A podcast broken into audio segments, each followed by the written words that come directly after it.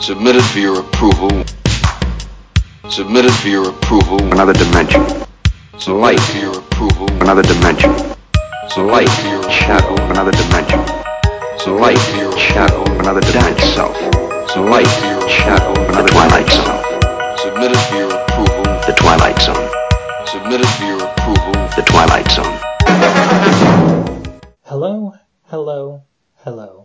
You're listening to a podcast not only of sound, but also of mind. It's Time to Rewind is a podcast that takes a journey into a wondrous land of time loops whose boundaries are that of imagination.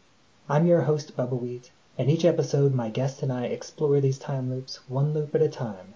This stop is Trapped in the Twilight Zone, and this is the eighth stop at 2020's Season 2, Episode 9, Try Try starting at 26 minutes and 33 seconds with a morning montage, and ending at 26 minutes and 41 seconds with Mark asking if the mask's name is John Thompson.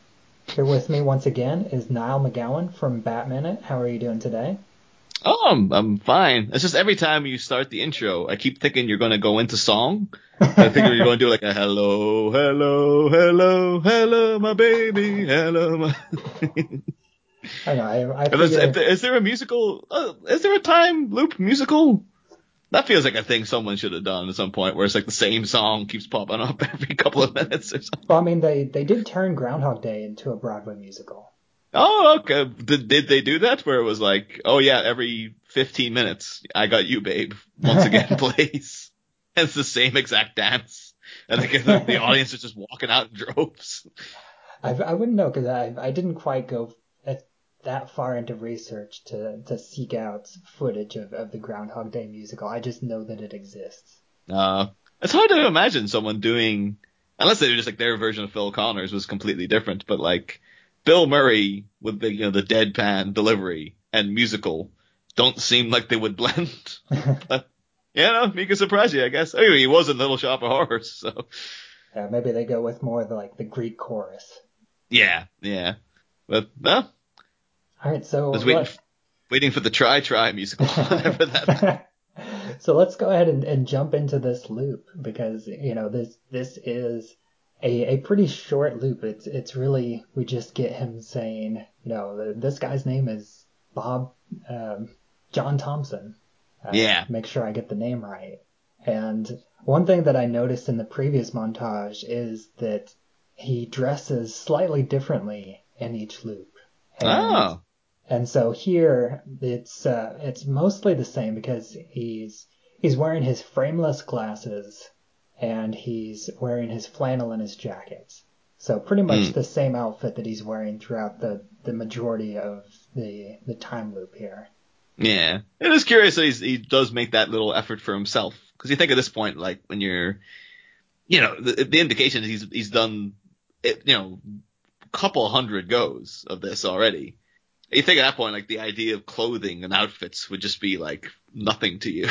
like you would just stop caring about it. But like, it's the same thing every day. Just, yeah, the same clothes. They're going, they're going to be clean every time. Doesn't matter, you know?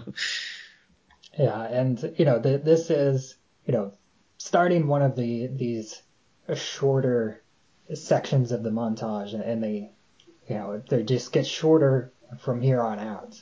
You know the, this one it, we start with the the more I call it the morning montage, and Mm. um, I you know I talked a little bit about what's in it in, in the previous montage section, but like what did what did you think about that that little morning montage like? What, you know, do you feel like they're trying to pull any sort of symbolism or just like a mood out of that stuff?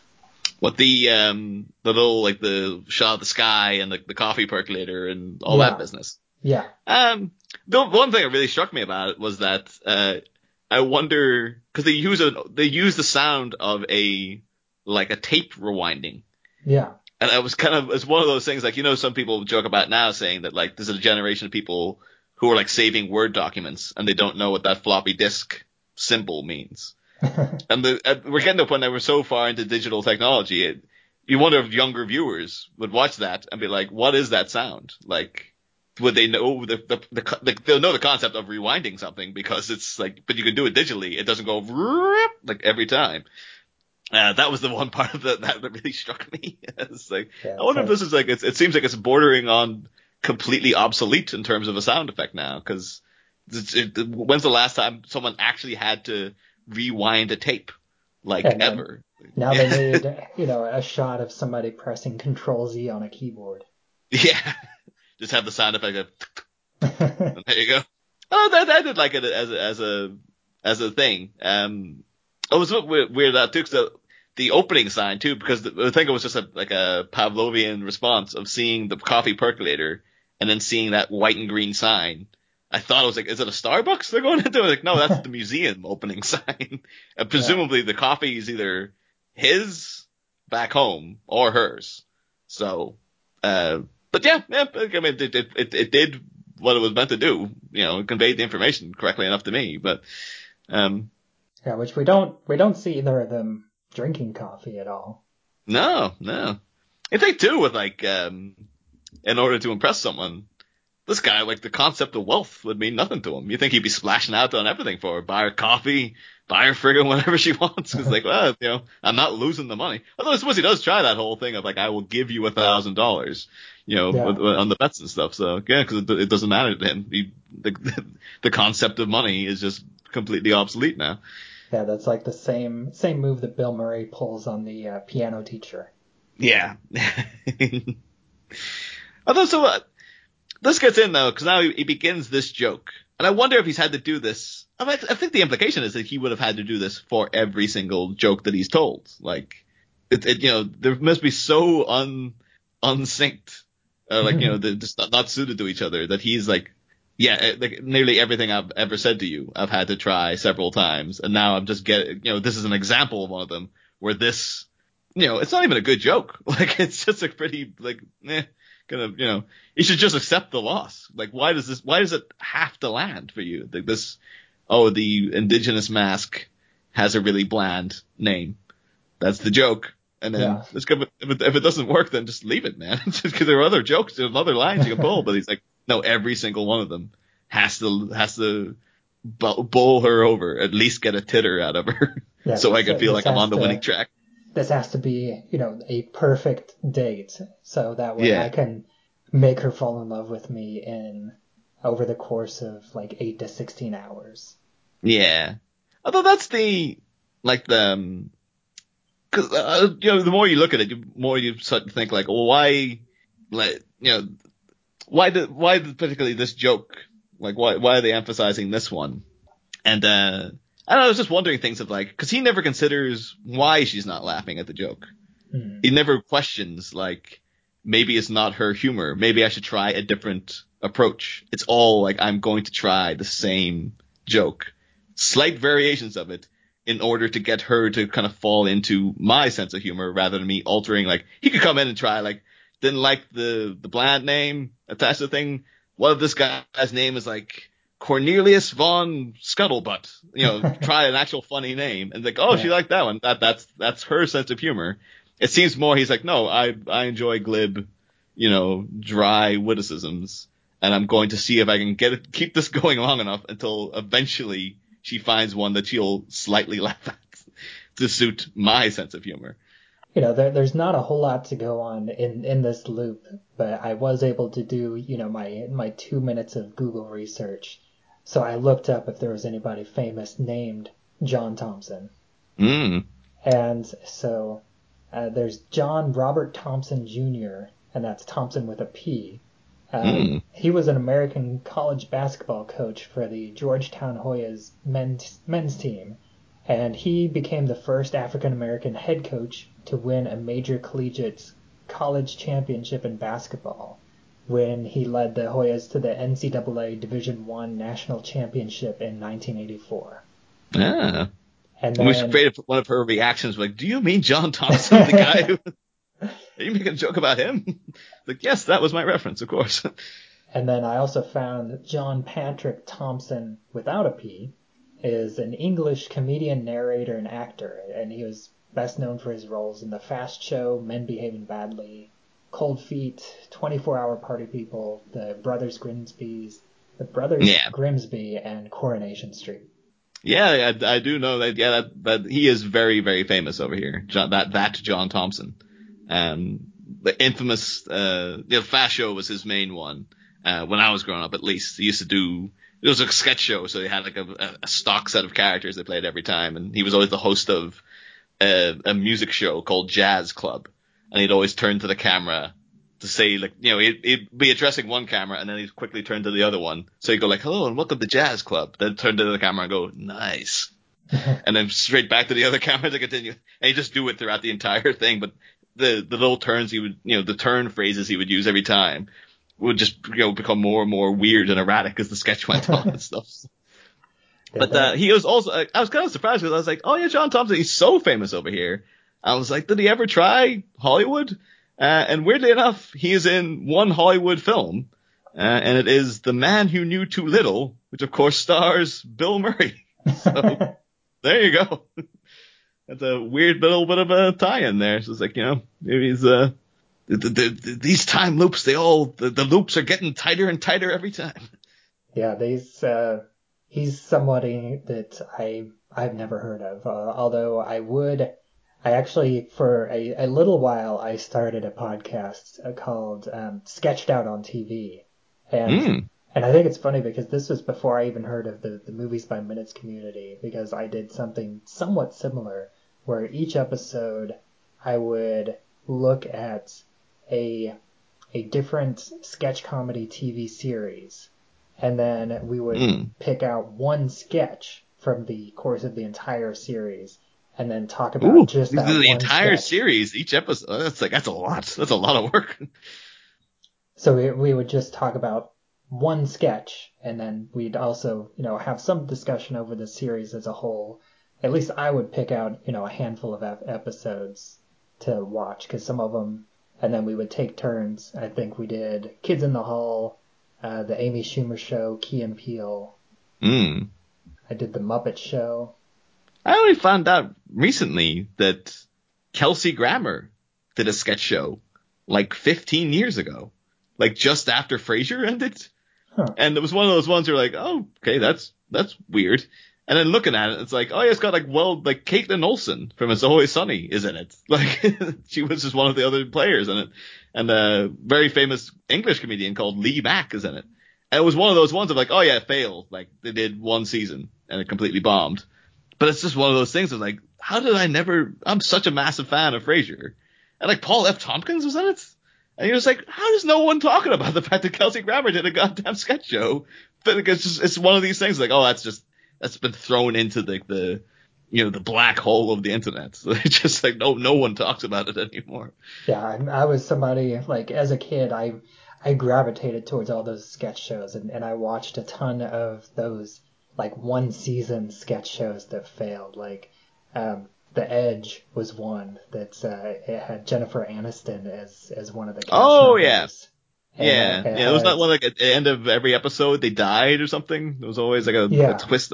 Yeah. I think I remember, I never, I was, was too young to watch it at the time, but I do remember like the, the legend of the edge because it was like, oh, it's Jennifer, I think there's something like Jennifer Aniston turned down being on Saturday Night Live or something so she could be on the edge. Like she's so convinced it was going to be a hit and stuff. and they they uh, they use like Bill Plympton's animation for the interstitials too. Mm. and that like the Ben Stiller show. I, I I have that on DVD, and I watched that whenever it first came out too. Mm. I've seen you know quite a few of those. Um, Yeah. It's just the thing. It's really out of vogue now, though. The, the the sketch show, the concept of a sketch show. It's bound to make a comeback eventually, but we're just living in a time where it's like it just doesn't happen anymore. Like, like 20 years back in the UK, it was in, inundated with the things. They were everywhere all the time. but now it's like, man, nobody's making them uh, currently. But you know, we just have to wait it out. Ten years from now, we'll be probably back in. You know, for been plethora of sketch shows coming at you every which way.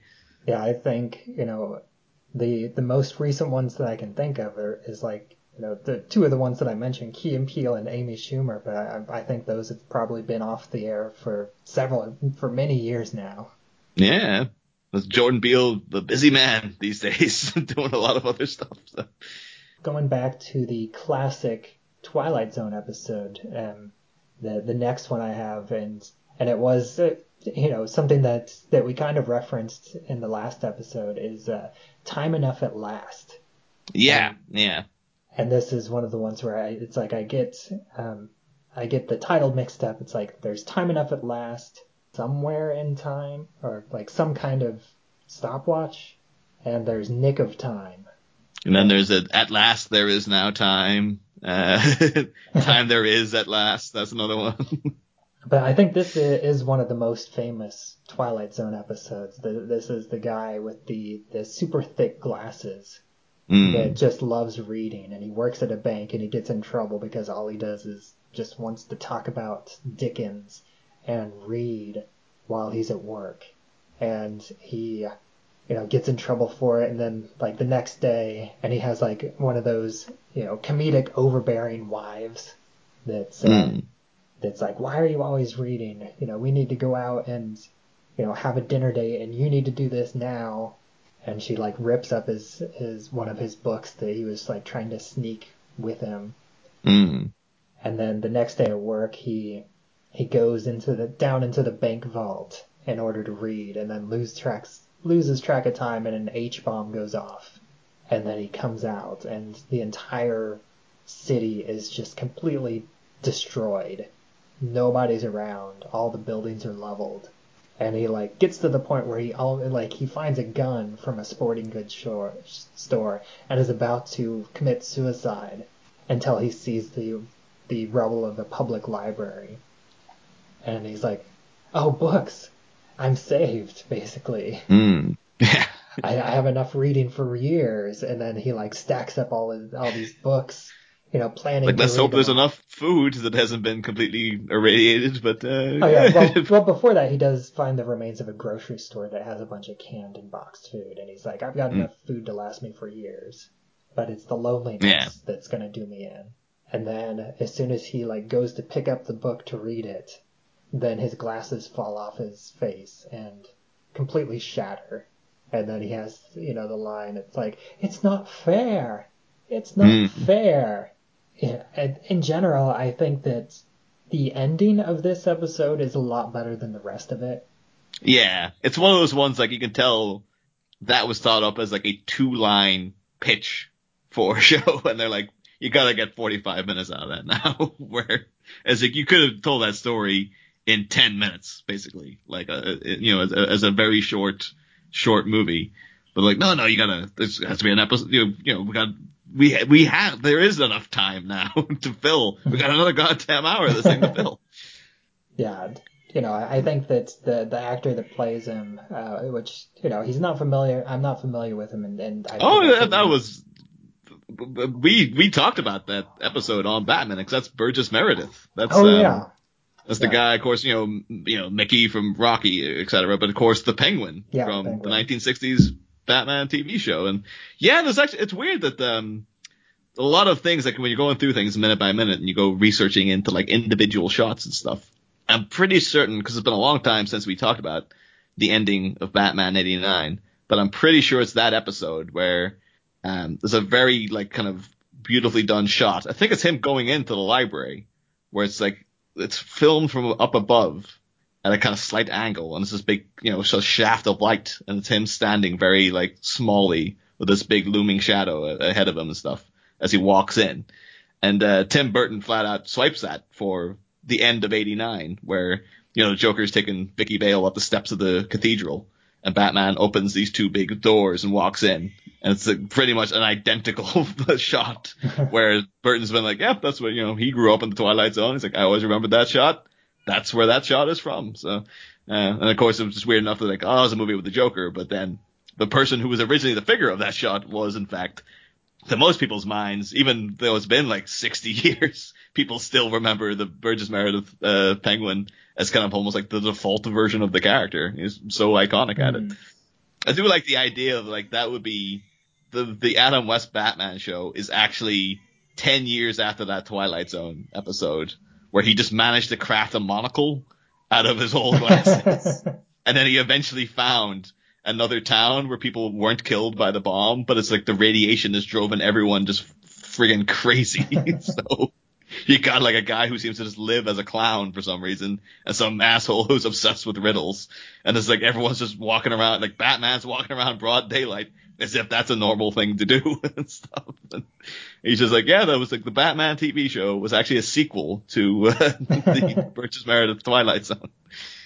Yeah, the the other thing that I I didn't as much care for with that episode is, you know, I I feel like a lot of a lot of times in the Twilight Zone, it's like you want the bad things to happen to bad people, but you never really get the impression that his character is a bad person. He's just somebody that loves books, and and it's like the scene. It's almost like a lot more tragic um, in that way, to where Mm. this bad thing happens to a character that they are almost rooting for.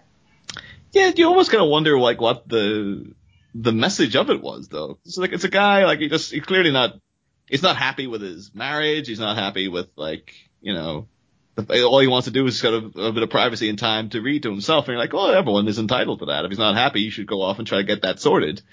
Whereas at the end of it, it says like, well, the implication was that like, no, he should have been concentrated on his work and going out and meeting people and having, a, you know, making sure that he was out and, uh, you know, doing things he didn't want to do. Yeah, so that way he could have died with the rest of them. Yeah, it was just like, oh, is that the message?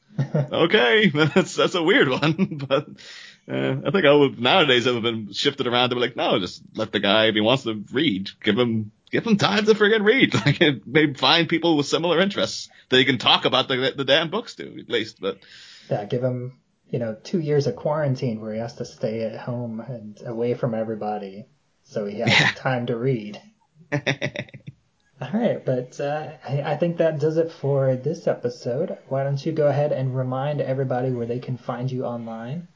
Uh, well, yeah, uh, you can find me and uh, the show I host, uh, Bat Minutes, uh, just everywhere online. Um, you got on Twitter just as under Bat Minutes, under Instagram as the Bat Minutes.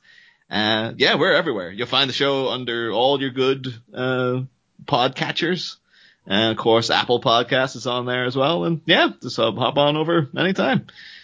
All right, and as always, I'm Bubba Wheat, and you can find me at flightstitesandmovienights.com. You can find me on Twitter at Bubba Wheat, and you can find this show, It's Time to Rewind, on Anchor.fm as well as anywhere else where you listen to podcasts.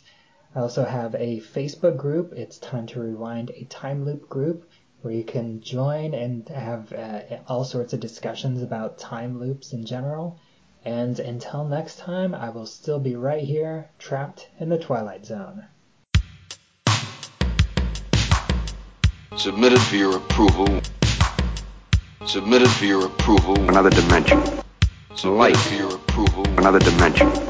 So light. for your Shadow. Another dimension. So light. for your Shadow. Another dimension. Self. Submitted Light. for your Shadow. Another Twilight Zone. Submitted for your approval. The Twilight Zone.